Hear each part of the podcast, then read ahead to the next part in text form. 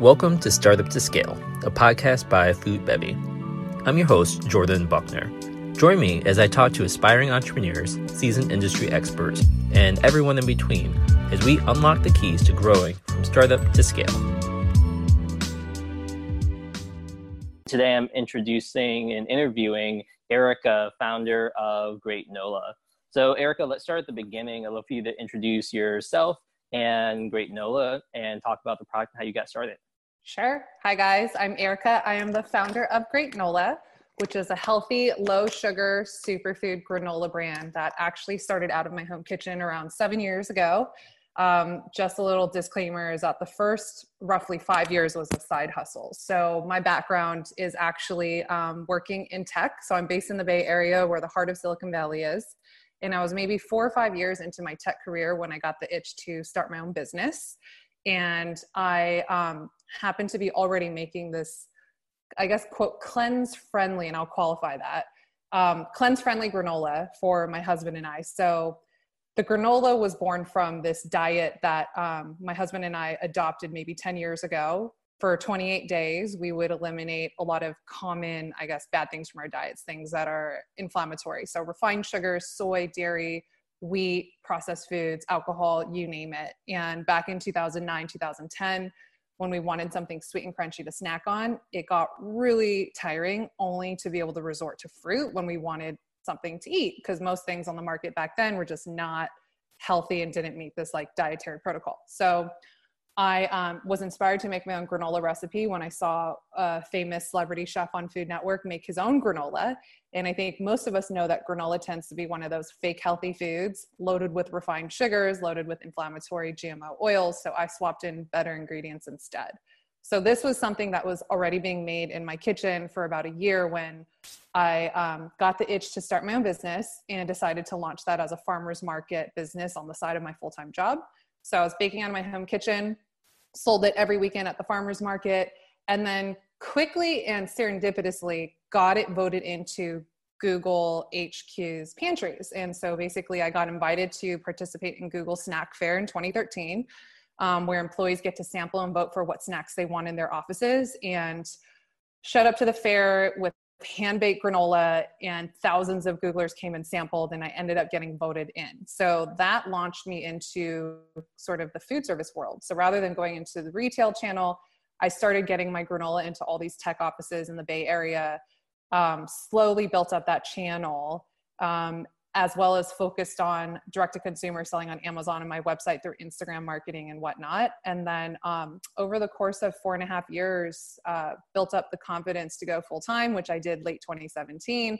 And I've been full time food granola founder entrepreneur mode since late 2017. And I have some really unique superfood flavors. So I have an activated charcoal infused flavor, chai, cacao, turmeric, matcha um, and I would say that while food service has been a really lovely channel in building up my volume and in creating some demand within certain markets, it's it's been deeply impacted by COVID.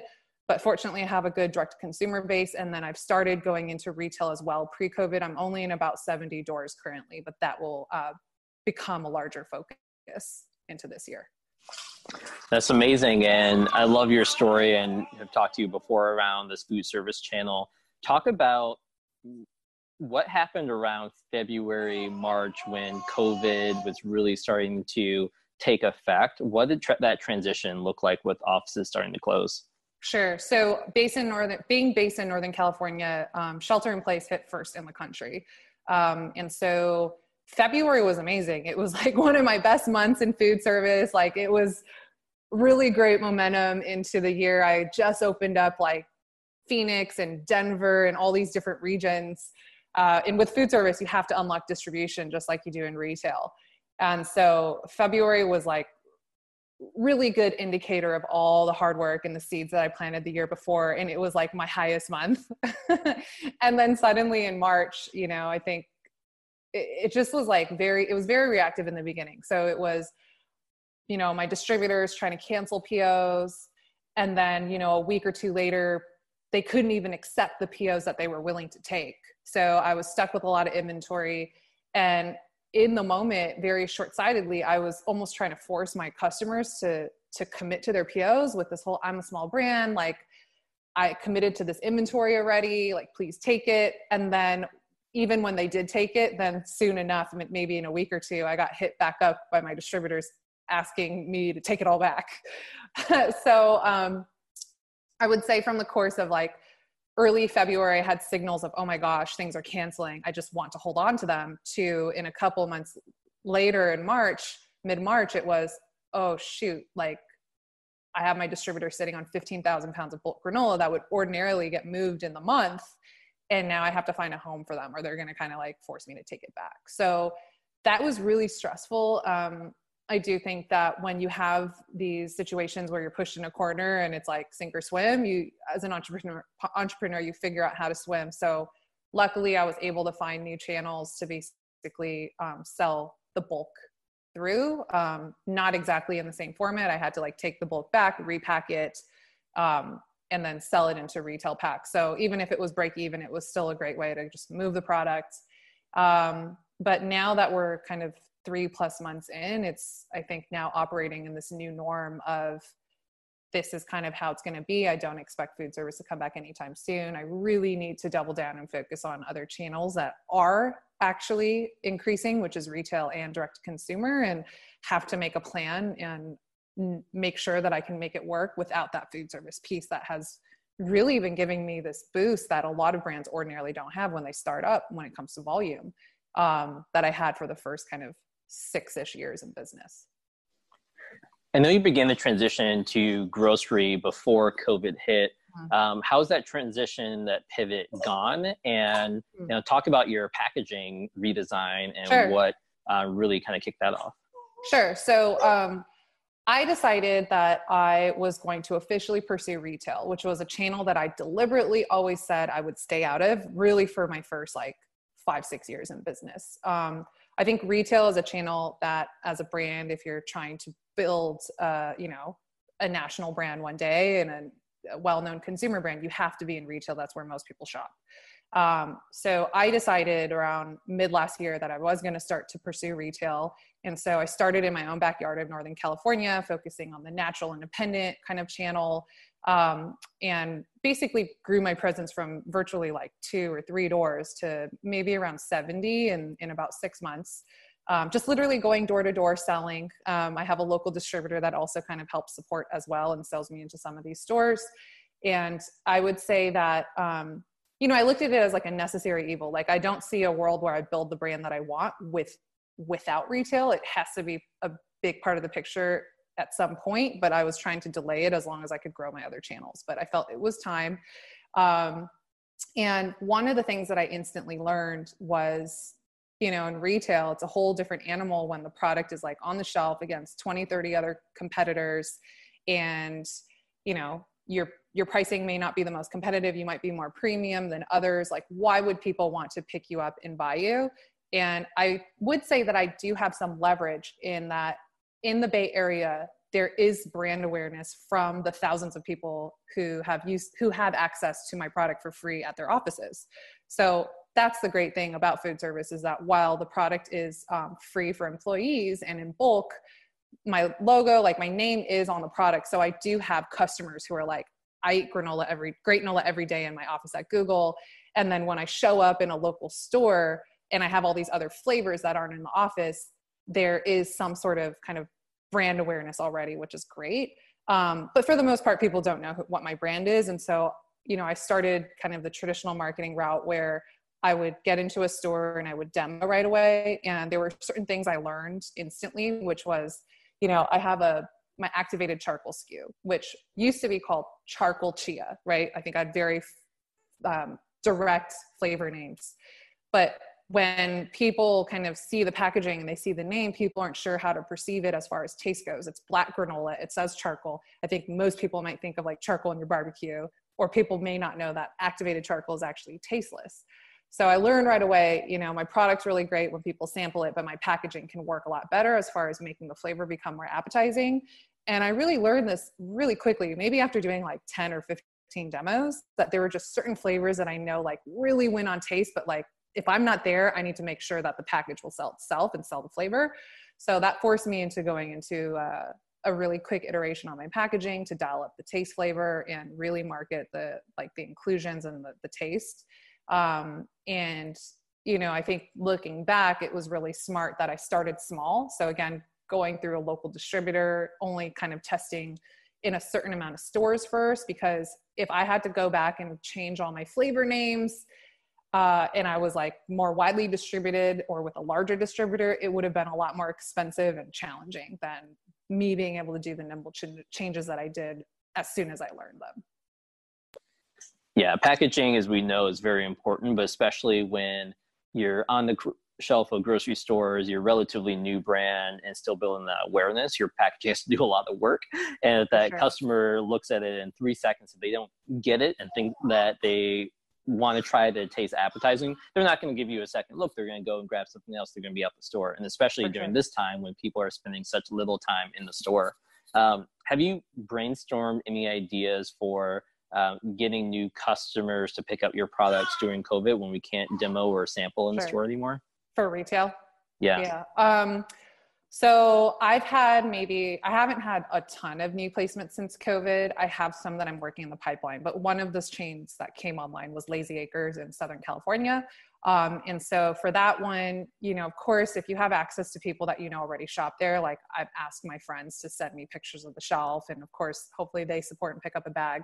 But, um, you know, I think whether it's COVID or not, I really try to build a relationship with whoever is in charge of merchandising and kind of the marketing there and show support. So i mean it's it's both ways. I mean i expect to get results from this but one of the things i committed to was doing a, a wing display at all the stores. So basically i got cut in um, lazy acres towards the end of may and then right away you know i introduce myself to the people who are in charge of marketing and then i've committed to a wing display which isn't very expensive at lazy acres. It's about $50 a store. Um, but obviously it shows them that you're supporting and then the goal obviously is to get some off shelf placement while being on a promo to drive that trial and just get that awareness because without demos um, you know you really can't get it in people's mouths. You got to just somehow stand out on the shelf or stand out off shelf um, so I'm trying to take advantage of that where it's affordable. And then, you know, in the process of doing that, I've had conversations with the merchandiser just on the phone, and he's super friendly. You know, I just straight up asked him, Hey, like I saw in one store, I'm at the very top of the shelf. Like, how can I become more eye level? And he was like, Oh, I could just move you next time I'm in the store. So I was like, okay, cool. Like, I'm glad I asked. And then I, I, also make sure to always send them my granola, right? So even though I already like got past the buyer and the buyer tasted the product, you know, the guy that's managing the marketing programs and the guy that manages merchandising, I've had separate conversations with them on the phone. And I make sure that, you know, no matter how nice they are, I still offer it. And I say, hey, like, let me send you some granola.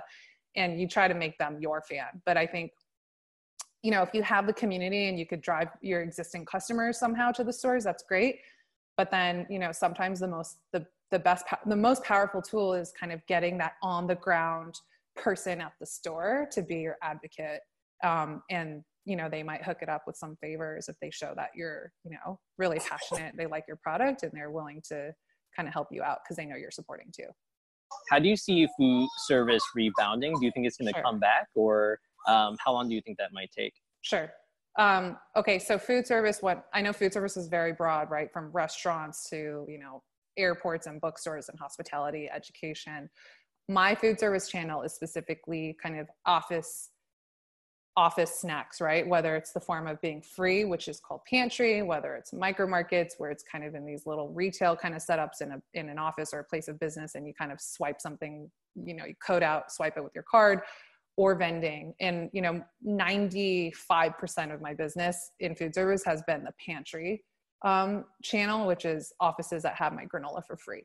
So i am pretty dismal on my outlook for food service. So as you know we're hitting a second wave.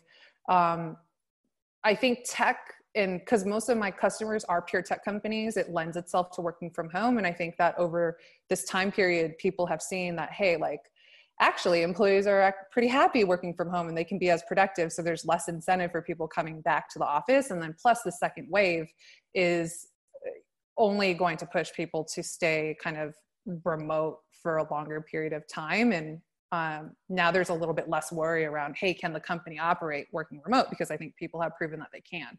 So on the pantry side, I'm pretty um, negative on the extent to which it's going to come back. Um, you know, I've talked to some, you know, food brokers, people in the industry where they're just like, you know, even in the next year, maybe 30% will come back. And even the offices that are opening up now are going through their existing inventory. Um, they're not, they're decreasing their SKU selection. It's really not a time now to like bring in a bunch of SKU selection. If anything, it's like stay focused on what, like move what we have and then stick to the core products. Um, the other thing that's changing is, uh, bulk is going to go away. So everything needs to be single serve. Every single item, whether it's utensil, whether it's a snack, needs to be individually wrapped for sanitation. Um, so that's a long-winded way of saying I'm not very optimistic around um, food service coming back. I think it'll take a couple years to come back, and you know next year, even optimistically, even if it's at 50%, that would be great. Um, and then I do think micro markets where people actually have to pay for product um, or vending, where of course it's like in a vending machine, I think there will be a lot more usage there. So that might have more opportunity. But free free snacks, I think, is not coming back for a while, and it'll be very limited. Yeah, very insightful on that. Well, Erica, this has been great. Um, I'd like for you to share where people can buy Gr8nola. Where's the easiest place to get it? Sure. Uh, you can buy directly on my site at gr8nola.com. That's G R, the number eight, N O L A. And you can also buy it on Amazon Prime. And then, of course, if you are in the Bay Area or in Southern California, I do have a store locator on my site, but um, Amazon or my website's probably the easiest. Erica, thanks so much for being on and best of luck. Thank you.